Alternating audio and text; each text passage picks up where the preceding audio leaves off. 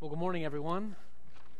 It's good to see you this morning, and it's good to be here. It is, for a few people at our church, the most wonderful time of the year. It's the Sheriff family vacation, which means that this pulpit is vacated for three weeks. And so I am privileged to be batting leadoff for two of my favorite preachers. Pastor Doug will be preaching next week, and Dave Shazeski, one of our elders, will be preaching the following. And so it's just a privilege to be here this morning. I get to do it so frequently and cherish so infrequently, but I cherish it. So please, if you would, open your Bibles to the book of Romans. Romans chapter 1 is where we're going to be today, verses 16 and 17. It's funny when you uh, when you don't preach every week, can just cherry pick your favorite passages in Scripture, and that's kind of what I've done here. So when you find it, go ahead and stand with me for the reading of God's Word. Romans 1, verses 16 and 17.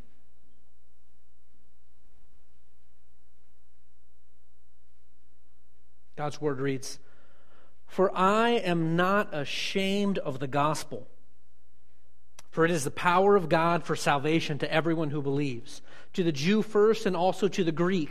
For in it the righteousness of God is revealed from faith for faith. As it is written, the righteous shall live by faith. Father, we thank you for this passage and for the book of Romans. I pray that it would be meaningful and helpful to us today. I pray that your Spirit would reveal its meaning and its application in our hearts, God, and that we would glorify you. We love you and we pray this in your name. Amen. You may be seated. Romans. It's such a great book. I don't know if you spent much time reading this particular epistle, but it is considered by many to be Paul's masterpiece. He wrote this, and it is just full of biblical doctrine. It covers practically every imaginable question. If you ever wondered about any kind of doctrine in the Bible, there's a good chance that you will find yourself in Romans eventually. It is considered to be uh, one of his greatest works. And throughout history, it has always played, the whole book of Romans has always played a heavy part in pretty much every revival, biblical uh, revival that's that's really ever happened. Romans, it's always someone when, when, when the church or when a country or when a group of people have strayed from the gospel, it always seems to be the book of Romans that brings them back. It's one of the most commentated on books in the Bible. In fact, I believe it's the most commentated on book of the Bible. And you see so many men throughout church history have had a particularly great and deep love for the book of Romans. John Calvin wrote about the book When anyone gains a knowledge of this epistle, he has an entrance open to him to all the most hidden treasures of Scripture. Frederick Godet describes Romans as the cathedral of the Christian faith. And then in this quote that I love, I love everything about this quote from William Tyndale. Listen to this No man verily can read it too oft or study it too well. For the more it is studied, the easier it is. The more it is chewed, the pleasanter it is. And the more groundly it is searched, the preciouser things are found in it. So great treasure of spiritual things lieth hid therein. Romans is a book packed with goodness for us. And I remember vividly, actually, being in high school and deciding to read Romans for the first time. I had heard so many good things, and I'm like, Romans, Romans, this is going to be awesome. And so I started reading it, and I remember I got to like chapter 11, and I remember telling my brother, I don't, I don't get it. It just didn't make sense. I had read it and it completely just boggled my mind. And perhaps some of you feel that way, maybe not just even about the book of Romans, but about the Bible in general. You read it and sometimes you think, I don't get it. What is it talking about? And so it's my hope this morning, as William Tyndale stated, my hope is to spend some time chewing on the book of Romans with you so that it would become more pleasant and precious to you and I. Paul had never been to the church in Rome. He didn't found the church. He had never visited them. And so he was writing the letter for the whole purpose of telling them that he really wanted to come visit. He liked them. He was grateful for them. He knew of the church that was there. He knew of their faithfulness. And so he simply wanted to come visit. He wasn't writing for the purpose of correcting any kind of error that they were teaching. There wasn't any kind of false doctrine or false living that was going on there. He simply wanted to go, and he says in the 15 verses leading up to the passage that we're reading today, he says that he wants to go and encourage them and be encouraged by them. He would encourage them by preaching the gospel. They would encourage him by simply being a biblical church, and everyone would benefit from him. And so when we get to verse 16 and 17, Paul is, having given an introduction and introduced himself, he's giving his thesis statement for the entire book. I don't know if you remember high school English, writing these essays, we would always need a thesis statement, a one sentence sort of summary of what we were going to try and argue for the remainder of the paper. And that's what Paul is giving here. He's got 16 chapters worth of letter that he's going to write, but in these two verses, he summarizes his entire argument. This is his summary. And in it, Paul describes four qualities of the gospel. The centrality of the gospel is here, and Paul's going to describe four different qualities of the gospel so that his hearers and we would live by faith. That's what we're looking at. And so we're going to see four qualities. You can follow along with me. The first one is very simple. We see it right away. The first quality of the gospel is that the gospel repels shame. The gospel repels shame. We see that in verse 16 when Paul says, I am not ashamed of the gospel.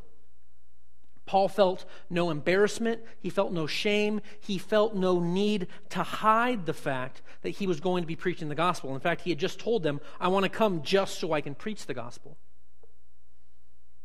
during that time, it would have been easy for the church to feel a certain amount of shame about the gospel. The gospel, Christianity itself, was very new and highly misunderstood. There were many people who just didn't understand exactly what the Christians were proclaiming by the gospel, and it was generally looked down upon to be a Christian. Worse than that, many people were persecuted. Robert Haldane, in writing about sort of this, says the pagan by the pagans, it that is Christianity, by the pagans it was branded atheism. And by the Jews, it was abhorred as subverting the law and tending to licentiousness. While both Jews and Gentiles united in denouncing the Christians as disturbers of the public peace, who, in their pride and presumption, separated themselves from the rest of mankind. Besides, a crucified Savior was to the one a stumbling block, and to the other foolishness. This was the general prevailing attitude of the people of the time towards Christians, is they looked down on them. They thought them foolish. They thought their beliefs wild and ridiculous. There were accusations of cannibalism uh, toward Christians by people who misunderstood the meaning of the Lord's Supper and talking about the body and the blood of Christ. It was a very strange time, and it would have been easy for some to feel a certain amount of embarrassment and shame about what they were preaching. Not the uh, uh, certainly also because what they proclaimed was a crucified Savior. When we talk about crucifixion now, a lot of times we describe it in terms of its painfulness and how terrible of a way to die it was. But at the time, it was much more than that. It wasn't just that it was going to be a very painful death, it's that it was going to be a very shameful death. They tried as best they could in crucifixion to embarrass you as much as possible, to shame not just you, but your entire family in the way that they killed them. Slaves were crucified. And now here Christians are proclaiming a crucified Savior. It would have, it would have caused a certain amount of perhaps hesitation to the early church. Not to Paul, though. Paul is very specific. He says, I am not ashamed of the gospel. I am willing to proclaim it everywhere. And we know he did from the book of Acts, and we see the great cost that Paul paid in continuing to proclaim the gospel. If he were ashamed of it, he never would have allowed himself to be persecuted the way he was. The way he was. He just would have stopped at one point. And so Paul's point is that I am not ashamed of the gospel. I am willing to give up everything on behalf of the gospel. So should the church in Rome, and really, so should the church now. We should not be ashamed or embarrassed of the gospel in any way. It shouldn't cause us hesitation to talk to others about it. We shouldn't feel squeamish to bring up the gospel to those we know, and especially to those that we like best in the world. And yet it seems sometimes, maybe all the time, that those are the hardest people to talk about the gospel to, is it not? Those that you love the most, those that you care about more than anyone else, are the ones that it's so difficult to talk about the gospel with. Is it because of shame or embarrassment? It's amazing how easy it is now to talk about sort of trite things, don't you think? How, how easy it is to have strong opinions and interesting arguments and debates with people over things that ultimately don't matter. I'm sure some of you in this room could have a very intelligent argument with someone else about when and how the NFL labor dispute will be solved and whether or not we will have football next season. I'm sure others of you have strong opinions about television shows that were renewed for the fall or whether or not the Harry Potter movies are better than Star Wars. I'm sure you guys can talk very intelligently about very meaningless things, ultimately. And not only are you intelligent about them, but you love to talk about them. You try and get into conversations, right? You hear someone, you're like, oh, I want to get in on that. The gospel should be at the tip of our lips constantly, on the tips of our tongues. The gospel should not be something that we are embarrassed of or ashamed to talk to others about. The gospel should be something that we love to explain, that we love to tell others about. And so, if you feel that embarrassment, if you feel a certain amount of that shame, one, there's always a general rule. Anytime you're ever confronted with something that's wrong, something that's sinful, in general, it's always right to simply repent of that.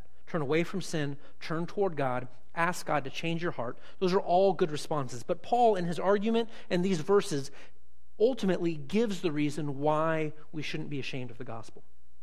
He tells us why there's no need to be ashamed.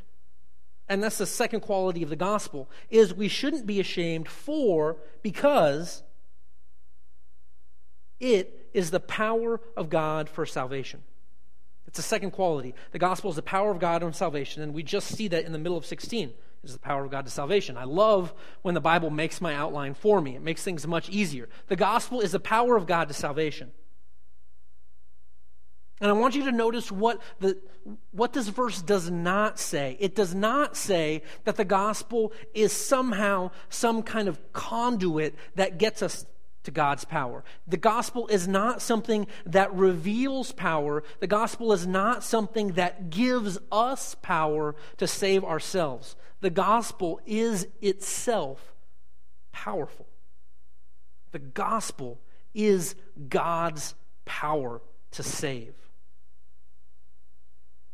I don't know if you've ever been to the drag races before. This is something that I like to do with my family from time to time. And I think probably two years ago was the last time I went with my dad and my brother. And we were going, we were watching the stock cars. And these are impressive machines. 1,500 horsepower, these cars have. 1,500 horsepower. They can go faster than 200 miles per hour. By comparison, my 1996 Honda Accord has 130 horsepower, and the steering wheel starts to shake if I go higher than 70, right? These are much faster and much better than my car. And so I, I, I won't forget sitting there, we're watching them just tear down the track. And all of a sudden I heard a noise. And even, even saying that I heard a noise probably isn't quite right. Really, what happened is I felt a noise. This noise was so unbelievably loud that I can feel individual internal organs rattling inside of me. My teeth are chattering. There is loud, loud noise. I look over and I see that the funny cars are getting ready to race. These have stock cars 1500 horsepower.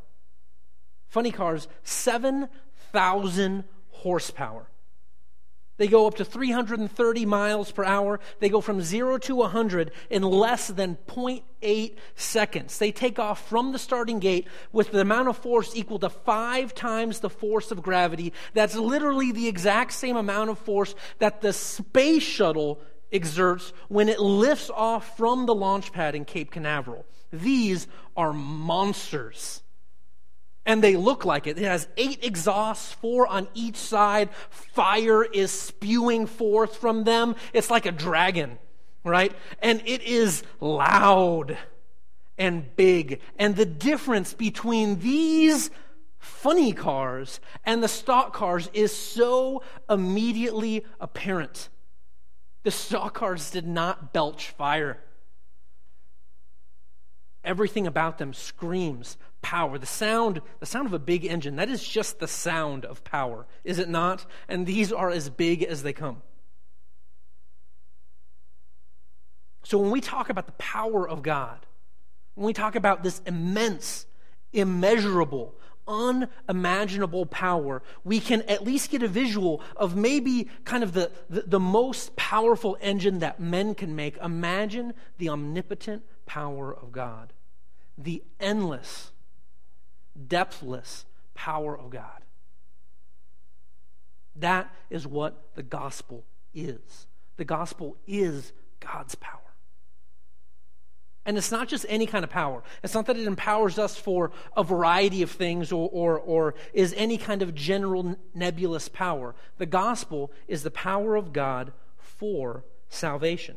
It says that right in the middle of verse 16. It's the power of God for salvation. That is, the gospel is what saves us from the consequence of sin.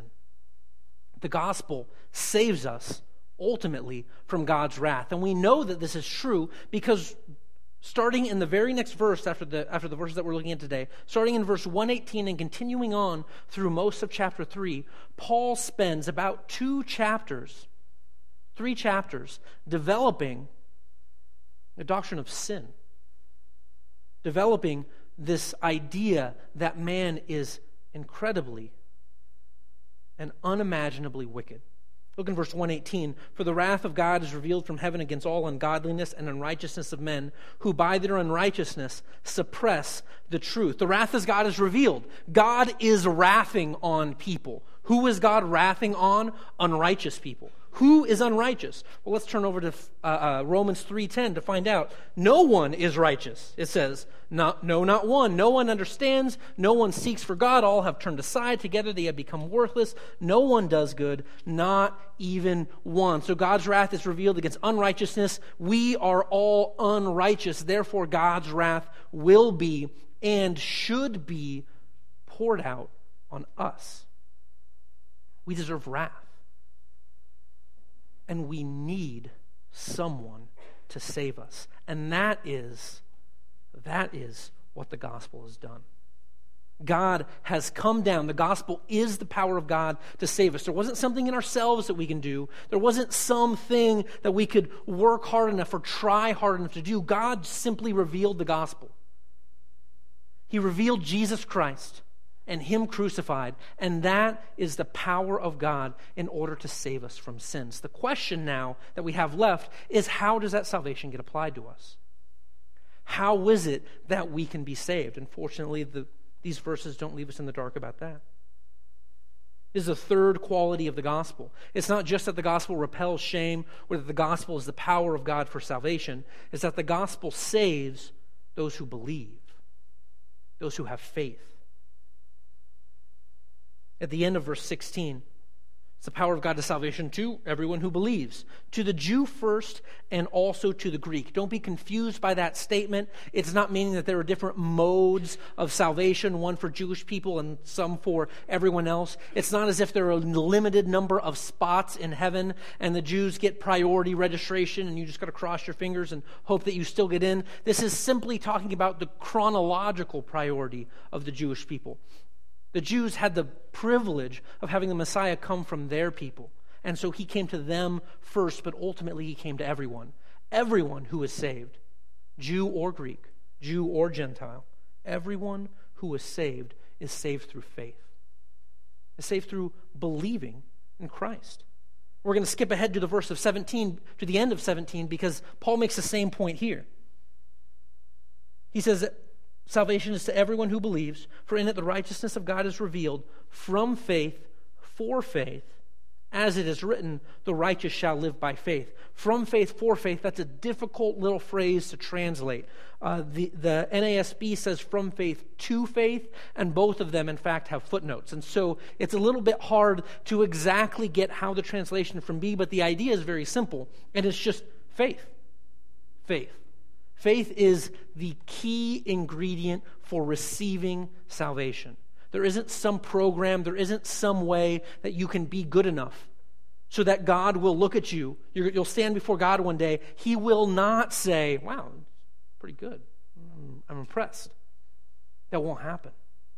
If you want to be saved from the consequence of sin, you need to believe in Christ. And as it turns out, faith as a means of salvation is not some New Testament, newfangled fantasy that Paul just invented. It's always been the case. As it is written, the righteous shall live by faith. That's a quote from Habakkuk 2 4. In the Old Testament, it was the same way. They weren't saved by following the law in the Old Testament, they were saved by faith. They were saved by believing. And so faith is this incredibly important concept. It's a very important word here because the gospel is the power of God. It saves us from the consequences of sin, from eternal damnation, in hell, and the only way to get it applied to you is to have faith, is to believe. And so I want to make sure that if you think that you believe, that you know what, what genuine faith looks like. And if you don't know if you believe, if you are not sure whether you're a Christian, or in fact you know that you're not, I want there to be no doubt about the kind of faith that saves. So I'm going to give you three descriptions of faith now. What is faith? First, faith is based on knowledge of God's word. Of knowledge of God's word. That means that faith is not a mere attitude of the mind, faith involves content. There is something specific that we need to put our faith in. And I'll tell you right now, it's this faith in God faith in Christ comes through knowledge of God and knowledge of Christ in the Bible. There aren't extra books of the Bible. It's just the 66 books of the Old and New Testament. There aren't extra books. There aren't extra testaments. There is nothing else that, be, that can be considered the Word of God. There's nothing else that saves. You can't have faith. You can't have right faith simply by wandering through the wilderness and having God reveal something to you. True faith is right here the object of faith is revealed in Scripture. It's Jesus Christ as he's revealed in the Bible. That is the object of our faith. That is the content of our faith that we need to believe in. And so the obvious question is how well do you know God's Word? How well do you know the gospel as it's revealed in the Word? How well do you know Christ as he's revealed in the Bible? Do you continue to know God's word better as your life goes on? Do you find that you understand Scripture more? Do you find that you love to read Scripture? Or do you find that your only interaction with God's Word is on Sundays when someone tells you what it says and you essentially are hoping that they're giving you the right answers? You need to know God's Word. You need to know the salvation that is described in it. You need to know the Christ that is revealed in the Bible. When's the last time you read the Gospels? When's the last time that you spent time learning about Christ's earthly ministry, about his perfections, and about his death on the cross on your behalf? When's the last time you read the Gospels? All Scripture is inspired by God. All Scripture is profitable for instruction in righteousness. But if you found that you've strayed from God's word, if you found that you don't know it very well, you don't know where to start, you don't find it very interesting, if you found that you just don't know God's word well enough, the Gospels is an excellent place to start. So, faith is knowledge of God's word. Secondly, faith is a heart response to the gospel. And these are very important that they go together. It's not, we need content, we need an object of faith as revealed in the Bible, but we also need a right response to God. We need a heart response to the gospel, so that it's not just that we give some kind of mental assent to a general principle, but that we, in our hearts, love God, that we find joy in Christ, that we delight to do God's will. And so, again, that begs the question how does this look in your life? Would you, how would you describe your heart response to God's word? How would you describe your heart's response to the gospel? Over the course of your life, well, well, first of all, this won't be perfected until this won't be perfected until heaven. You won't suddenly have this desire that never leaves to constantly obey until heaven. You won't love to obey God perfectly. You won't love Christ perfectly on earth. That will eventually come in heaven. But that's something that should be, that you should be growing in over the course of your Christian walk. And so if you examined even just the last year of your life, if you thought only about the last year, can you see how love for Christ has grown? Can you see that you delight in the gospel more, that you love to obey more? Can you see how you've grown in joy because of what Christ has done for you? I hope so. I hope that over time you slowly grow in this. It's so important that the gospel creates in us a right response in our heart. But though this is talking specifically about the gospel, I feel that I would be remiss if I didn't apply this to other areas in, in your life. The text is about the gospel, but this same heart response is completely necessary in other areas. Men, do you love over the last year? Could you say that you love your wife more than you did a year ago? Do you demonstrate your love better? Are you more glad to serve your wife and your family at home than you were a year ago? Are you better at expressing your love? Kids, you don't get out of this either. Do you think you are better at expressing love for your parents and for your siblings? Do you think you have grown in your ability and capacity to find joy in the midst of your family? Or do you find that you're just increasingly irritated with your parents and with your brothers and sisters? We should have right hearts before God. And the only answer to that, the only way that we can have right hearts before God, is for God to give them to us. So pray. If you find your heart to be lacking, pray that God would change it. We know that a right heart is a attribute of true faith. And so if you truly believe, if you truly believe the gospel, then we know that God will change your heart. We know that God will grant you a heart that rightly responds in love. Finally, the last point in terms of what faith is, it's is it's a commitment to Christ. It's a commitment. It's not that Christ is just a Savior, but He is my Savior. I've committed to Him, and in a very serious way. To use another sports analogy, right now in the NFL, we have no team in Los Angeles and Orange County. So I'm free to root for whoever I want to. But if a team ever showed up, right, and, and, they're trying to work it out, I guess, but if a team ever showed up in Los Angeles, they would immediately get my loyalty because ultimately I'm not, I'm not really loyal to anyone else. They all left. And so if someone showed up, my, my, my, my loyalty immediately would change. This is not the way that our faithfulness to God is supposed to work. It's a commitment.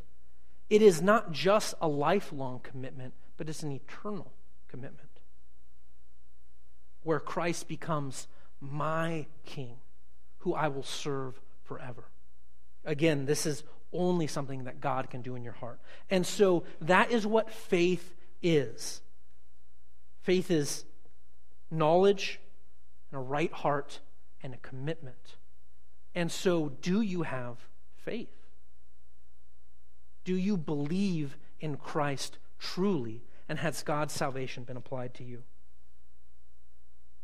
Finally, we're going to jump back into our fourth quality of the gospel, the last one that Paul mentions in the beginning of 17. For in it, the righteousness of God is revealed. And here we're going to get to see some of the inner workings of the gospel. We're going to get to see sort of the cog that turns the wheel here, because at this point, we simply know that the gospel saves, that the gospel is the power of God for salvation. But how does it do that? What is it about the gospel that causes us to have a right relationship with God. This is what verse 17 tells us. It's going to describe what's happening in salvation. In it, the righteousness of God is revealed. This phrase, this is a, this is a interesting phrase and somewhat of a famous one because it is very much tied up in the story of Martin Luther's conversion and sanctification. Martin Luther is the great reformer. He started uh, the Protestant Reformation, which ultimately meant all kinds of good things for the Christian faith. Nailed up the 95 Thesis on the Wittenberg door and all that. But before that happened, this verse, Romans 1:17, was sort of the key, was a key turning point in his life because he did not understand what this phrase meant, the righteousness of God. And it started out as a source of incredible dread for him. Luther had been studying law. That was what he was decided to do, but he had an unbelievable fear of dying and going before God and being judged by God because he knew that though he tried to be a good guy, that he wasn't good enough, and even the good things that he did came out of a dark heart. He knew that to stand before God and to sort of present his life and say, Is it good enough? He, he knew he knew that God would say no. So he was scared.